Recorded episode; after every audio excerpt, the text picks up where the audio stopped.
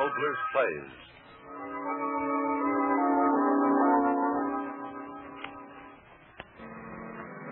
On the winds of the night, we bring you a story whispered in the night. Three short plays of the ways of men, past, present, and future. First, the past. The time one of our yesterdays, the place, the main square of the village. It had once been a tree-circled gathering point for the women and old men to sun themselves. On its clean pavements, the children had played. But now the trees stand charred and broken. Blocks of jagged masonry lie piled in empty disorder. There is no village, only hovels clustering on the edge of great shell-blasted craters. One thing alone rises complete, shining new in the early morning sun, a crudely fashioned statue of a man. And before this statue stand a small boy and a bent old man. The boy speaks. But were there so many people before the trouble, Grandfather? Uh, people? Yes, yes. Hundreds and hundreds of people. The square here would be filled with them of a sunny day. The old ones sitting, the young ones strolling, the children playing. Hundreds, I tell you. Hundreds. And were there many boys like me in the village then? Aye, that there were. Playing their games, marching around and around to the music of the band. Band? Aye, band. Before the trouble. The band that played and told our men they had to fight. Fight whom, Grandfather? Our enemies, of course. Kill or be killed, the poster said. March on the enemy for the glory of the eternal state. Oh, yes, that's what the poster said. All over the town.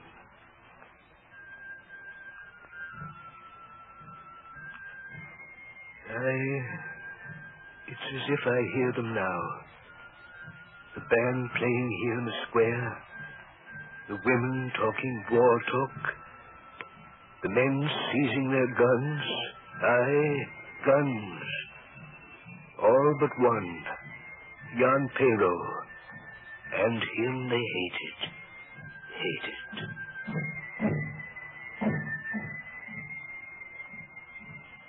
Orderly! Orderly! Yes, Commandant. That gun-fronted band. Shut the window. Yes, Commandant. Now then, young men, we will settle your case. I am waiting, Your Excellency. Speak only when I tell you to. As you say, Your Excellency. your name? Jan. Jan Pero. Hmm. Occupation? I am a farmer. My land is just beyond the furthest hill. Family? Wife and child. Hmm. According to this report, you have refused to join the armies of the state. Is that true? I have never denied it. Then what they say is true. You are afraid to die. Give me a reason to die. Reason? Are you such a fool that you have not understood what even the children in the street are saying? That even now our enemies prepare to crush us? Yeah, that is what they say. Enemies! They must strike them down. They must attack for the glory of our homes and wives and children. It's such an old tune. Eh? My father and his father before him done start his life to it. But our enemies prepare. They hate us. Men, women, and children. But why do our enemies hate us? Because... Because... I'll tell you. Because of that great victory won in my father's time. And in that victory were sown the seeds of this new war you ask me to die in. Oh, don't you understand? Silence! Orderly! Where, Commandant? The Burgermeister. Send him in. One, Commandant. Your Excellency, I... I know I, I'm only a farmer. No, But I... I won't listen to you, Jan Perro. I know your sort. Talk, talk, talk, until a man's head spins in the middle like a top. Burgermeister, Your Excellency. Come in, Burgermeister. Come in. Yes, yes, Your Excellency. Whatever I can do for you. You can do nothing for me. Here is your Jan Perro. See that he listens to reason. I give you two minutes. Really, Jan? Burgermeister, Oh, you, you won't disgrace us, Jan. Why won't you listen to me? If I fight, if we fight, There will be no victory. Oh, we'll win a glorious victory. I say win or lose, there will be no victory. For The hatred fighting breeds does not die with a victory. It lives on in the hearts of the defeated. Protect your home and loved ones, Jan. But we have not been attacked. No, Burgomaster. Protect my son and my son's sons from dying. That's what I'll do. I will not fight. I will not fight. I will not fight.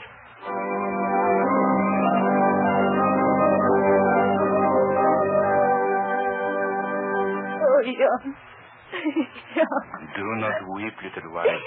But I heard. What you heard were only words the Commandant squeezed to frighten me. I spoke only the truth, my wife. He knows I did. Jan, do what they say. Eh? You want me to to go to war? Because you cannot send people's empty words? Everyone is going, Jan. You must too. Anna, my silly little one. You don't know what you're saying. Do what they say, Jan. Do it. No. You're afraid. You are. Anna. Afraid to fight. To protect your home, your wife, your child. Afraid. Yes. Yes. I am afraid. Afraid. But not afraid of what you think, my wife. Not afraid of the quick death of a smashing bullet in my head. No. No, not afraid of the slow death, the squirming in the mud of a sinking trench, with my blood pouring from me like a burning fire. I tell you, I am not afraid to die in battle, my wife. I am afraid that I might not die. Eh? What? I'm afraid that I'd live through this war and uh, come back and see the years go by and watch the next war brewing. Watch my son fed with the lies they're trying to feed me.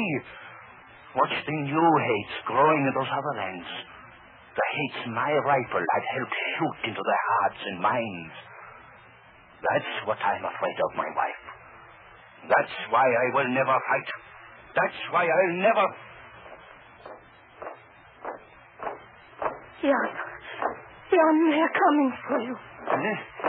For, for me? Oh, no. Jan Perrault. Eh? The what?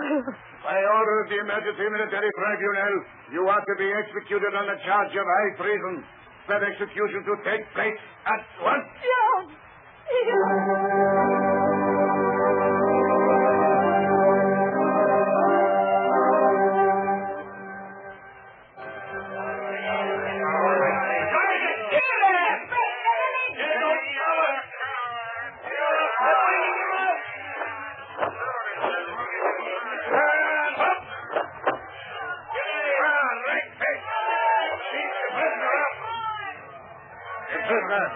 Commandant.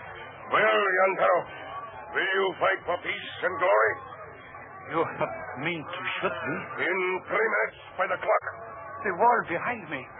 Wall of my church. Ah, blindfold the prisoner. No, no, no, wait. I want to see them. There's a crowd there. Look, they were my friends. Uh, you there, Eric. I see you. Why do you call me names? We were in school together. You were my friend. Uh, please understand me. Uh, you there, Hans. Remember the long talks we had together of beauty as a brave your life? You, Hans, tell them what I mean when I say that word. No. No, they will not listen. You see, Commandant. Look at them. My friends. Even the thought of war. And already they are not men of the soil, men of the shops, but things of hate. And that hate will not stop when the terms of peace are signed. It cannot stop.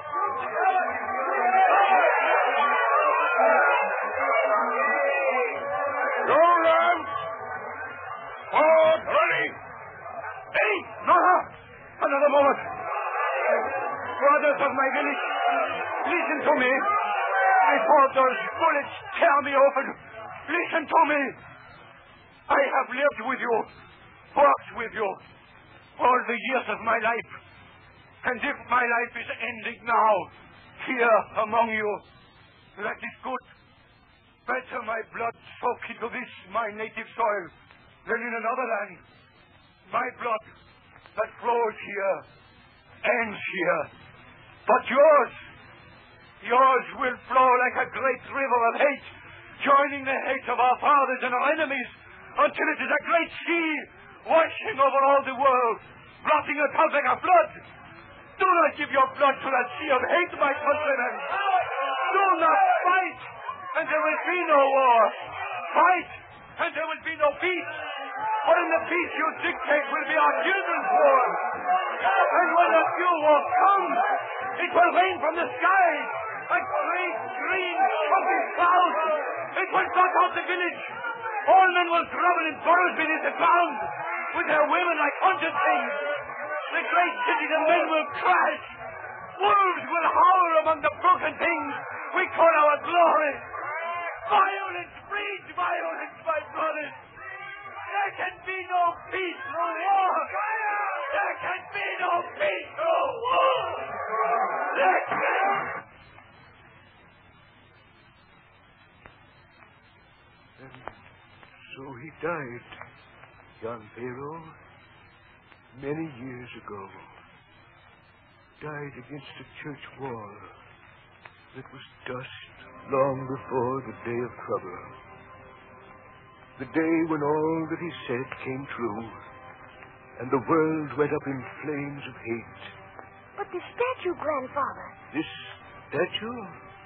Oh, yes. Frederick the Blind and I, we were the only men left in all the village. We made it with our own hands. Look close and read the words, my son. Read. It says, to the memory of Jan Pero, the bravest man in all the village.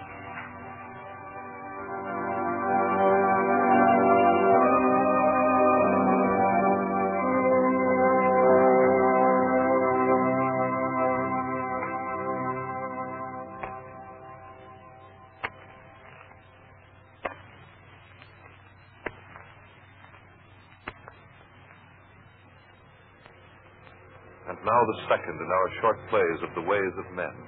A story of the present. The scene aboard the U.S. destroyer Liberty, somewhere in the Mediterranean. It is dusk. The usual disciplined calm of the battleship has been broken for the past half hour by a minor tragedy of the sea. In the heavy fog, a small fishing skiff had been cut down by the lunging prow of the destroyer. At the moment, the senior officer is making his report to the commandant. No doubt, sir.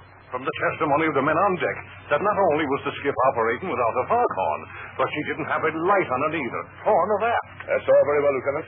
But what I want to know is, how about the boy? Oh, he's all right, sir. Not a thing wrong with him. Raising the devil good and proper, that he is, sir. Eh? What do you mean? Well, sir, it's a boat he wants. A boat? Aye, sir, a boat.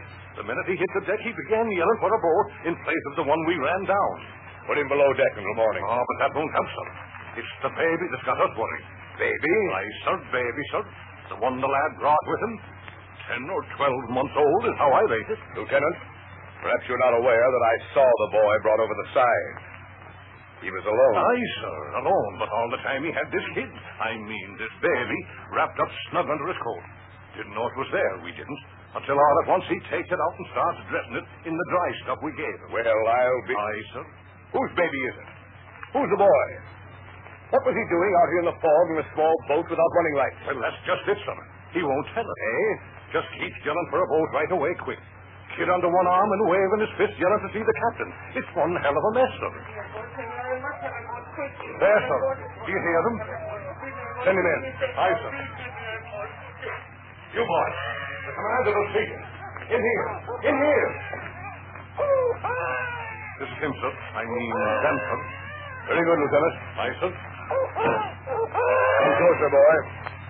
Boy, can't you do something about that that child? Are the captain, senor? I know, Robert. Now that baby, can't you do something about him? Huh? Quiet, little fella. This is the captain. He will help us. Quiet, little sister. Well, he he uh, certainly listens to you. As you will listen to me, Captain. A boat. You will give me a boat. I must have a boat quickly. Do not stand there. All right, boy. About enough of that. You'll be taken care of. You mean that, senor. Certainly. Then you will give me a boat now? Boy, try and understand. This is a government ship. I am sure proper compensation will be made for your loss. The words, senor. All of them I do not understand.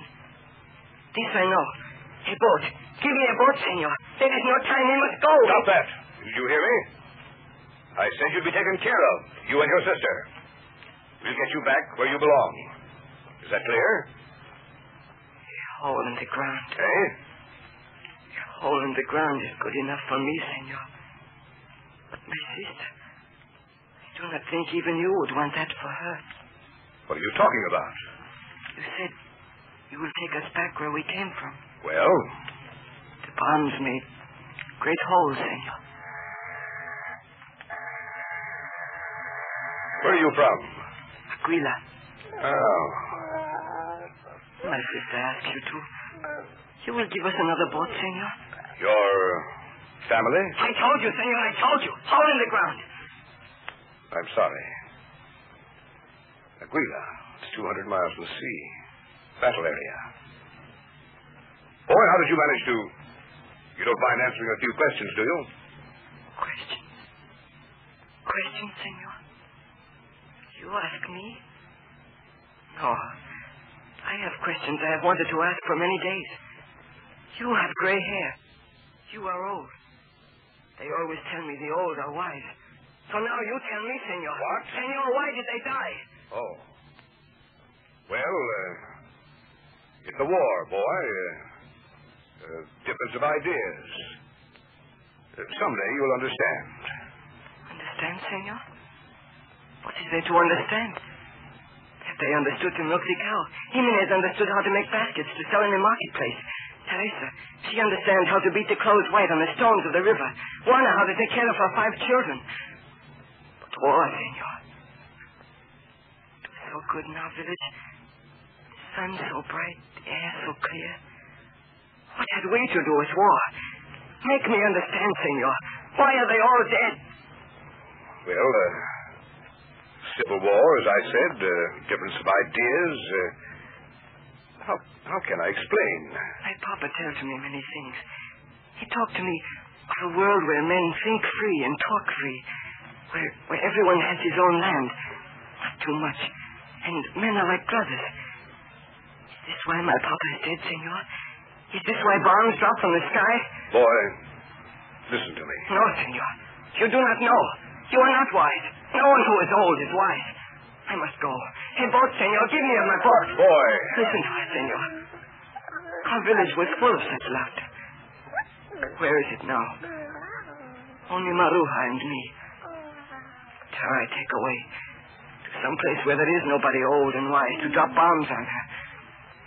So that's where you were sailing. See, see, we came so far until I found the boat. Then the sea. We were so happy. All at once your ship, so fast, I could not get us out of the way. She is so little, senor. So pretty. When she is afraid, she never cry. Just look at me like she say, Brother, you take good care of me. I will take it. I will. Give me a boat, senor. Give me a boat. All right, boy. It'll be all right. Senor, This is your boat.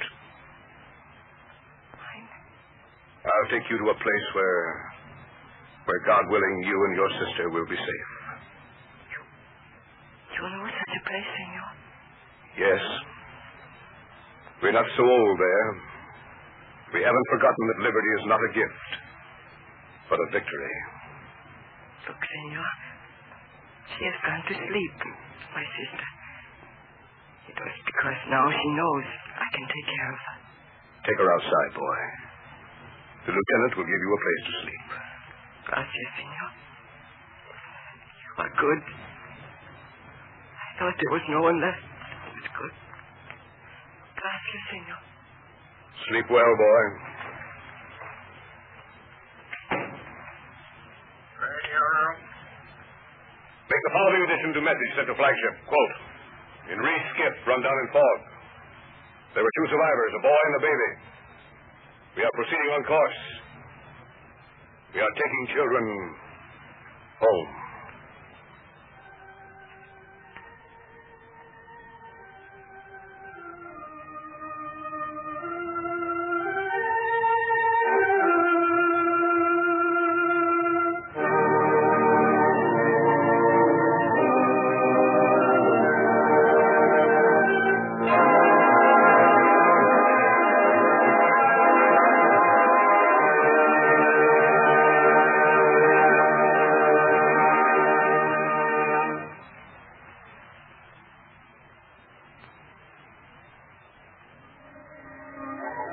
And now the third play.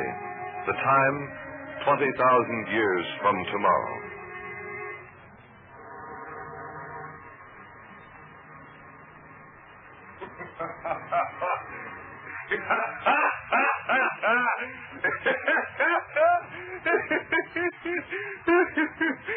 Excuse me, please. I know it isn't polite. I, I can't help it. It's the funniest thing. Wait until you hear it. Absolutely the funniest thing. yes, yes, I'll tell you. A hoax. He tried to play a hoax on me, telling me it was an authentic record of their times and expecting me. me to believe. no, no, no. Wait a moment, wait a moment. I'll start from the beginning. Really, I will. And then you'll laugh with me. I know you will. well, it started like this. An old man comes to my study a little while ago, a package under his arm, and he tells me he's a student of the past. past master of the humbug, that's what he meant. Wait until you hear it. So, so he has this package under his arm, and he says to me breathlessly, Kind sir, I've brought you the most wonderful relic of the past the modern world has ever known. Really? I said, what are you talking about, and who are you? He answers, A lonely traveler, one who wanders in far-off places. far off places. And that's what he told me. And so I said, and is this that you are bringing me from one of these far off places? He nods his head like a strutting rooster. He says, Yes, indeed. You are the greatest living scholar of the history of the old world. So it is fitting that I bring this to you. Indeed, I said, and what have you got, and where did you find it? He says, I was walking through the mountains beneath which the great city once stood. Well, I said, well, he said, As you know, thousands of years ago there was another civilization that reached great heights. Yes, I know, I know. I said, certainly you're not going to teach me history, my ancient friend. He said, oh, oh, no, no, indeed. I only meant to say what I found high in the mountain. It is a written record of that civilization, the first written record ever to be found. For a moment, I couldn't breathe. I just looked at it. I said, Have you gone out of your head with age, old man? I just looked at it. I said, Have you gone out of your head with age, old man? Nothing is left of that prehistoric time. First the sea covered them, and the dark planet swung close, and then the molten rock thrust up. It is only our theory that men had a civilization here before us. For answer, he tore the paper out of the package. He said, Look, these papers. Reality, I tell you. High in the mountains, inside a piece of alabaster that must have protected it from the ravages of time. Miraculously spewed up from the earth when the mountains rose up through the land. Look, sir, and read. A record of their times. A record of the ways of men 20,000 years before our civilization came into being. yes, yes, he said that. And I took the book, took it in my hand, and read. For a moment, I almost believed the fraud. Strange formations of letters and strange words and meanings, but clear enough to me. clear enough. The cleverest fraud a faker ever tried to perpetrate. now, wait, uh, let me tell you what was in that historical book. He tried to tell me that he'd found the old humbug. Listen to this. First, the book said. Wait until you hear this. First, the book said that the men of that past civilization fought about the land. you don't understand what I mean? I mean the world. They fought each other, maimed each other, bled each other over who owned what pieces of the world. Did you ever hear such nonsense? They knew how large the world was, and they knew how many men were in it, But instead of dividing it up fairly or all owning together as one, they fought each other. yes, bloody wars for years and years. Did you ever hear such humbug history? and that is no. The book said that they fought each other over race. Yes, race, race. And the book says the word means the difference between men. And then the book said that all men have the same origin. And yet, they killed each other over a difference they admitted didn't even exist. oh, what a fraud, that book.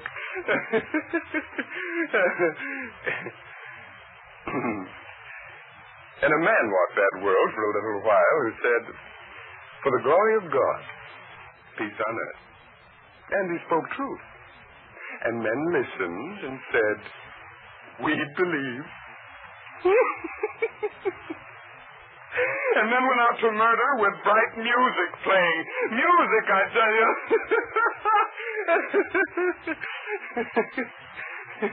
and then a little man arose who said, For the glory of the state, war on earth. And he spoke lies.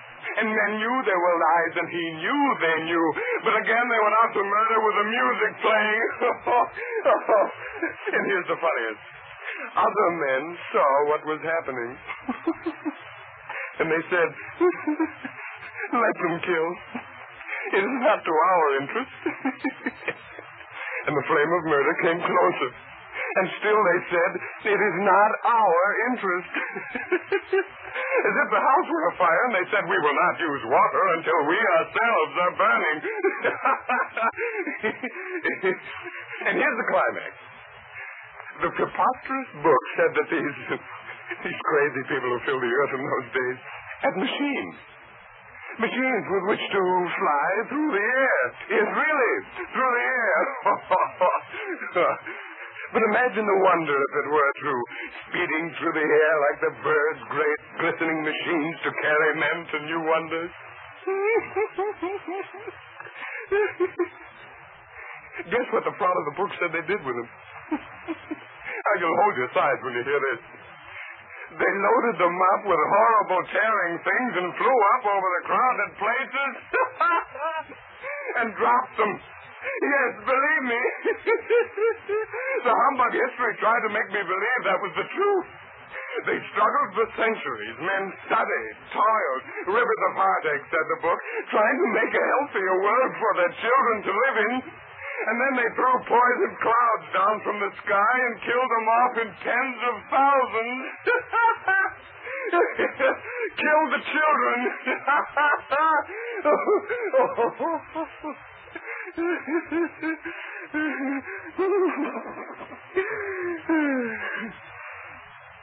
it all a joke?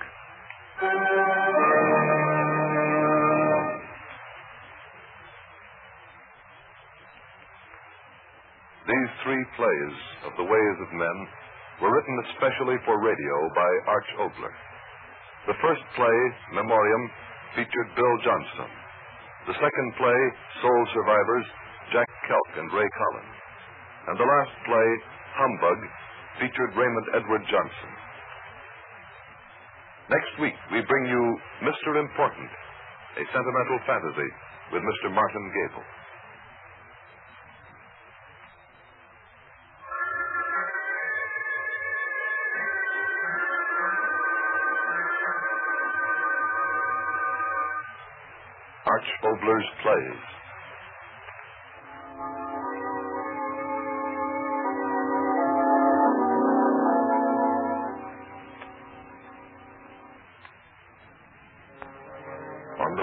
Of the night, we bring you a story whispered